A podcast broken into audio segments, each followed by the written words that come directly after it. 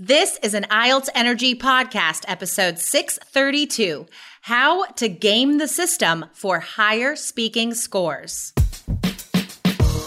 You are listening to the IELTS Energy Podcast from All Ears English. We believe in connection, not perfection, and we're here to show you how to get the score that you need on your next IELTS exam. Find out why our strategies are the most powerful in the IELTS world and get your free video masterclass at allearsenglish.com forward slash I N S I D E R.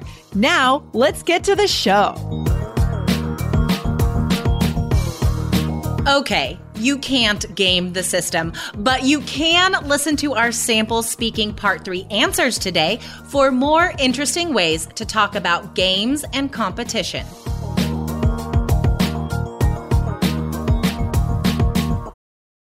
This episode is brought to you by Visit Williamsburg. In Williamsburg, Virginia, there's never too much of a good thing. Whether you're a foodie, a golfer, a history buff, a shopaholic, an outdoor enthusiast, or a thrill seeker, you'll find what you came for here and more. So ask yourself, what is it you want? Discover Williamsburg and plan your trip at visitwilliamsburg.com. Hey, Lizzie, um, Hey. what was the last game you played? Oh, that is a really good question. Nothing actually comes to mind other than tennis. Tennis is the last There game. I played. I mean, I think we could throw sports into that because I'm actually in a tennis league this this fall. So last Thursday, I got a chance to play two matches and I was psyched about it. I was happy with the way I played. Oh, good. I like choked. I was so excited. Do you, um, like, are you feeling that you're improving? Like, is it feeling more natural again to you, tennis? Yeah, I mean, the key was that I had my racket restrung and it hadn't been restrung in about like seven years, which is really bad. Basically, the ball's going to die Oh. on your racket if you don't restring it in seven years. Oh. And so I'd been playing with like a poorly strung racket. And, um, you know, you just, the kind of game you just got to get back into the swing of it. Just like any game, any board game, any card game, you can forget easily the, the mechanics of it and kind of the strategy behind it if you don't play it regularly. So I'm back at it now. Okay, so you, you used a perfect idiom. I think it was an accidental pun. You said get back into the swing of it. Did I say that's that? That's great. awesome. You did. So guys, that's an awesome idiom if you're on the speaking exam and you're talking about um getting back returning to a habit and getting better at it, right? So Mm-hmm. Yeah. like you're describing a, a habit or an action that you used to uh, do well and now you're starting it again and it's tough at first, but you're getting back into the swing of it. Like you're Yeah. you're feeling natural with it again. I, love it. if I, I would say, you know, if you guys realize that you make a pun, I didn't even realize I'd made a pun. I didn't think about it. But um, if you do realize you you make a pun, you know, why not say something like "no pun intended" and kind of chuckle a little bit to the examiner? It's a little bit of a cliche, but I feel like it would be quite natural if you said that because it's so spontaneous. That would be amazing for your vocabulary score, you Yeah. guys. And uh, yeah, uh, maybe, you know, it's probably kind of cheesy for native speakers Yeah. um, because that's something we say all the time, but it, cause it's, it's cliche. It's an idiom Yeah. now, but it is not for students. I mean, students, have you ever even said that? Probably not. Do you even That's know what a pun is? and, and, and like, the to recognize that you've made a pun, right? Wouldn't that signal to the examiner that you're at a totally different level? exactly. Yeah, that's the key right there. Yeah. This really shows such a high level of linguistic understanding and expression um, and flexibility that is huge. So, a pun, guys, is when you have one word with two different meanings, right? And you're like connecting these two ideas. So, Lindsay's talking about tennis, and then she says the idiom, get back into the swing of things. Now, that idiom is not about tennis. Mm-hmm. But swing is a t- you have to have a tennis swing. That's when you like move the racket. So it's this double meaning of the word that is a pun. That's hard to explain. I that makes sense though because of of the example. So that works. Mm. Yeah, I love that. So that's kind of a side point from today's episode. But you know, when yes. you do make that pun, hey, point it out. Take advantage of that moment to increase your score immediately by showing the examiner that you are you're cognizant of the fact that you've just made a pun. I mean, that is wow, wow, yes, exactly. just to pause and be like, no pun intended, but I'm just getting back into the swing of things. That would be great.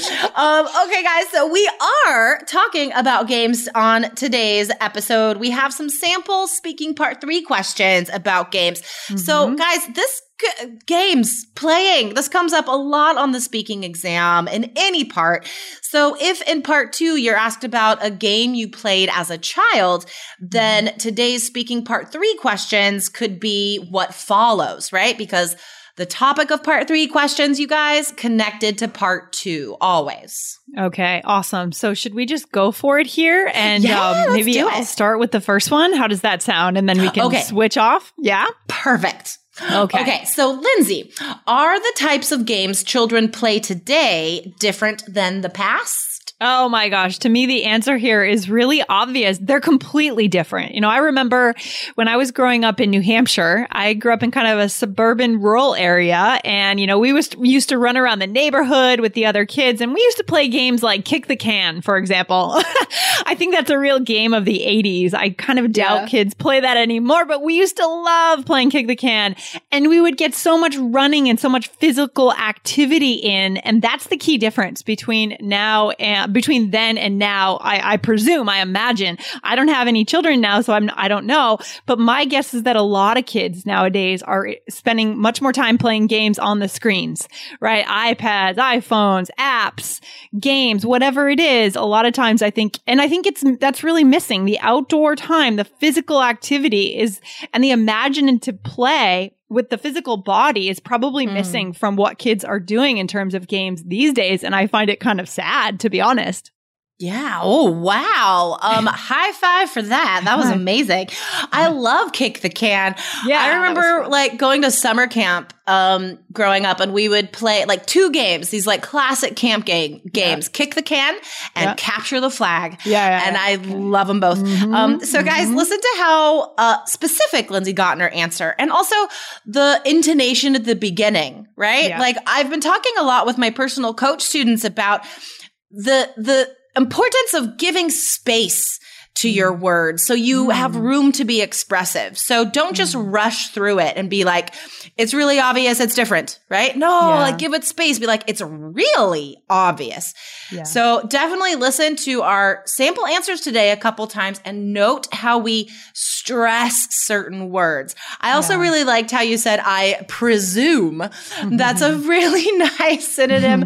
um, we often use it just the same way as assume, right? To like mm-hmm. sort of guess yes, this is true. Yeah, yeah, very similar, very similar. And the other piece that worked here, I think, in my answer was bringing in my personal story. And it's pretty easy yeah. to do that in this kind of question. But I totally. think that speaks to what you just said, Jessica, a really good point of giving yourself the space to let even yeah. your stories come up. Like if I hadn't, yeah.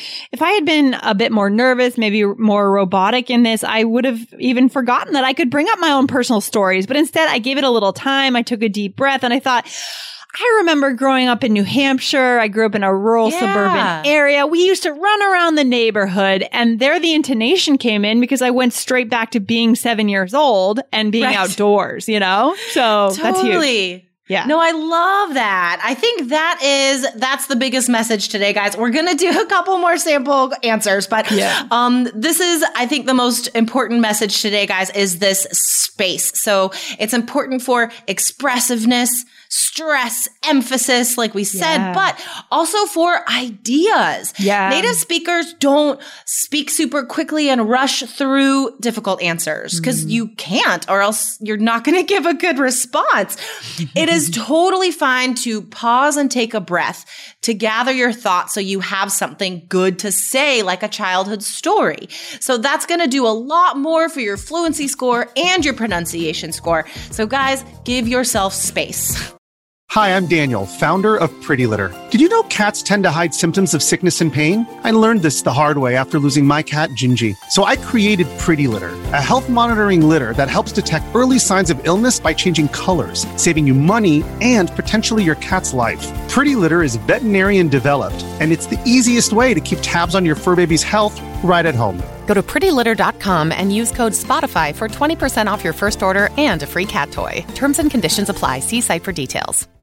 Okay, awesome. So let's give our listeners another example here. Are you ready, Jessica? To, awesome. give us your Yes. answer? Okay, so here's the question. So what can children learn by participating in competitive games?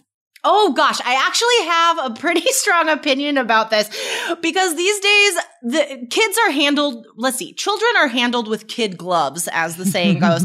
um people are so worried about kids feeling bad that we forget how much you can learn by feeling bad and failing. I think it's really important for kids to participate in a variety of competitions. I think of course like team sports are a sort of a natural way to get into this.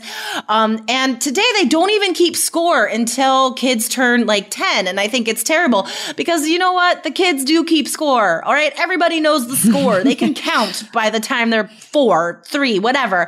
So they know the score. And trying to pretend like there's not a winner does not mean there isn't a winner. So I think it's important to acknowledge that there are winners and losers. And this is what children learn is they they learn how to win graciously but they can also learn how to fail graciously because life isn't a series of wins we have to fail a lot throughout um, our whole adolescence and adult life before we discover success and dealing with that in a way that is positive and uh, to use it as a learning experience and instead of like throwing down and getting a like throwing a temper tantrum that's a lesson we need to learn in childhood I love that. I love that. I really liked how um, you you sounded very adamant about it. You sounded very um, kind of concerned about the way that children are being introduced to games and competitive play, and that came across in your answer, in your intonation, pronunciation, and vocabulary, and just kind of the message, the way it was, the way it came across. Yes. So guys, I will put notes with the vocabulary that Lindsay and I are producing today in these spontaneous answers. Come back to the blog, IELTS.allearsenglish.com. This is episode 632. And definitely take a look because the idea of competition and games and play, like I said, guys, this happens all over the speaking exam and the writing exam. I love it. I- So I also Lindsay, liked kid yeah. kid gloves, but yeah, that was a good vocab phrase. But let's keep going. Let's keep going so we can get through this. Yeah. Okay. okay. Sorry. I don't know why I'm so giggly today. Okay. Um, Lindsay, should adults try to include more games in their lives? I actually think they should, specifically me, I should include more games. I'm not a big uh, cards player. I'm not a big games player, but you know, every time I do end up at a party where someone says, let's play a game, at first I roll my eyes and I'm kind of like, oh my God, why don't we just have nice conversation? Let's like engage on a conversational level. That's what I would rather do.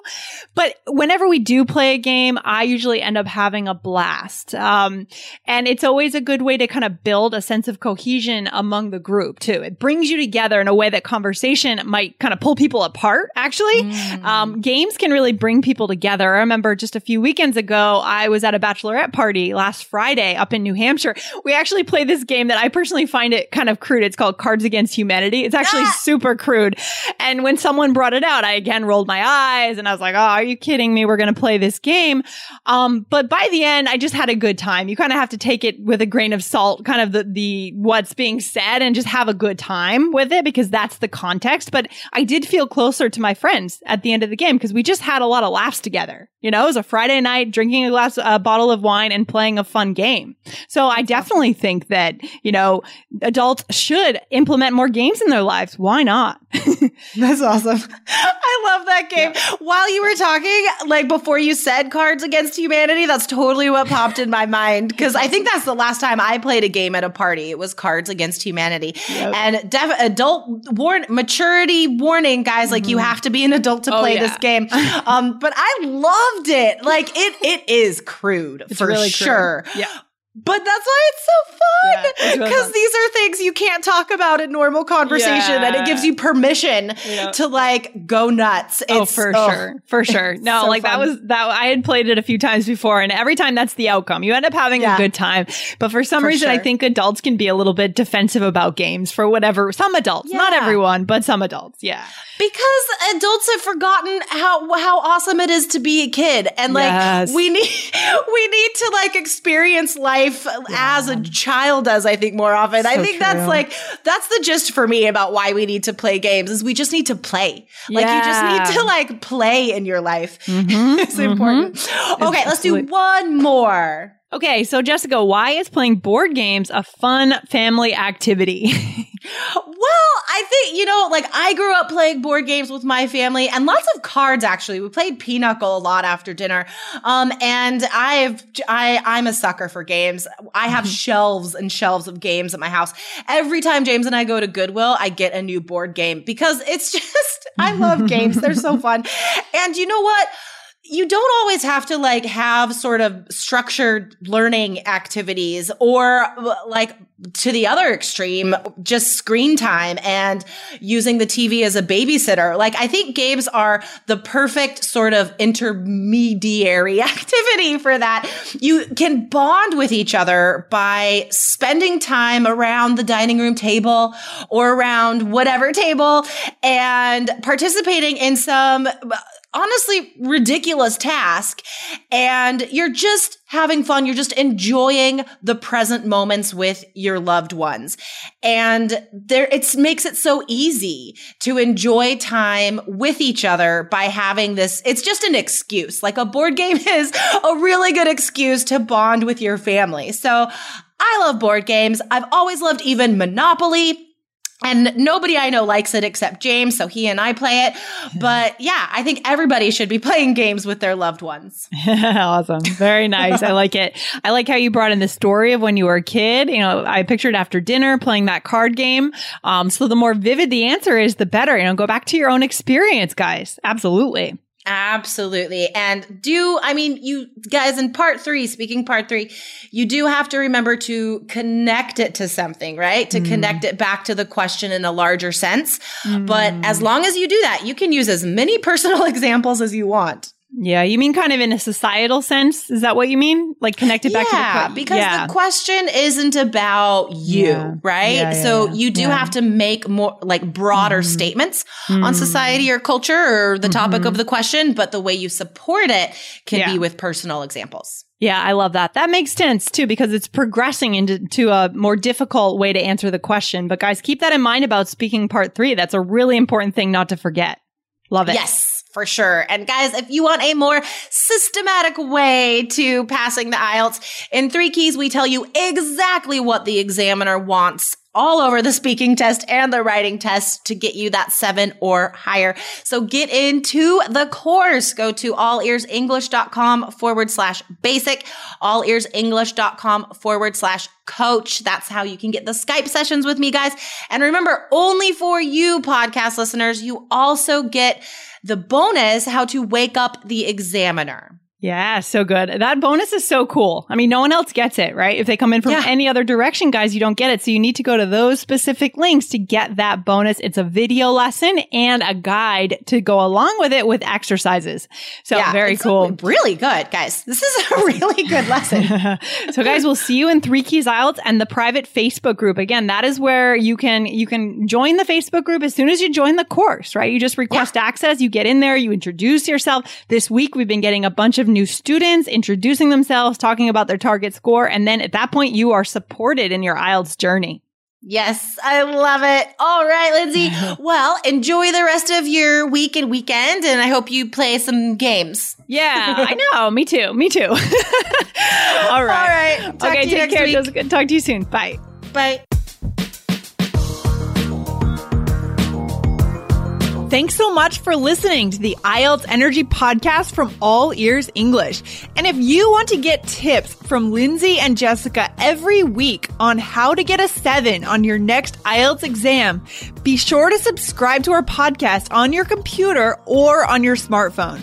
Thanks again and see you soon.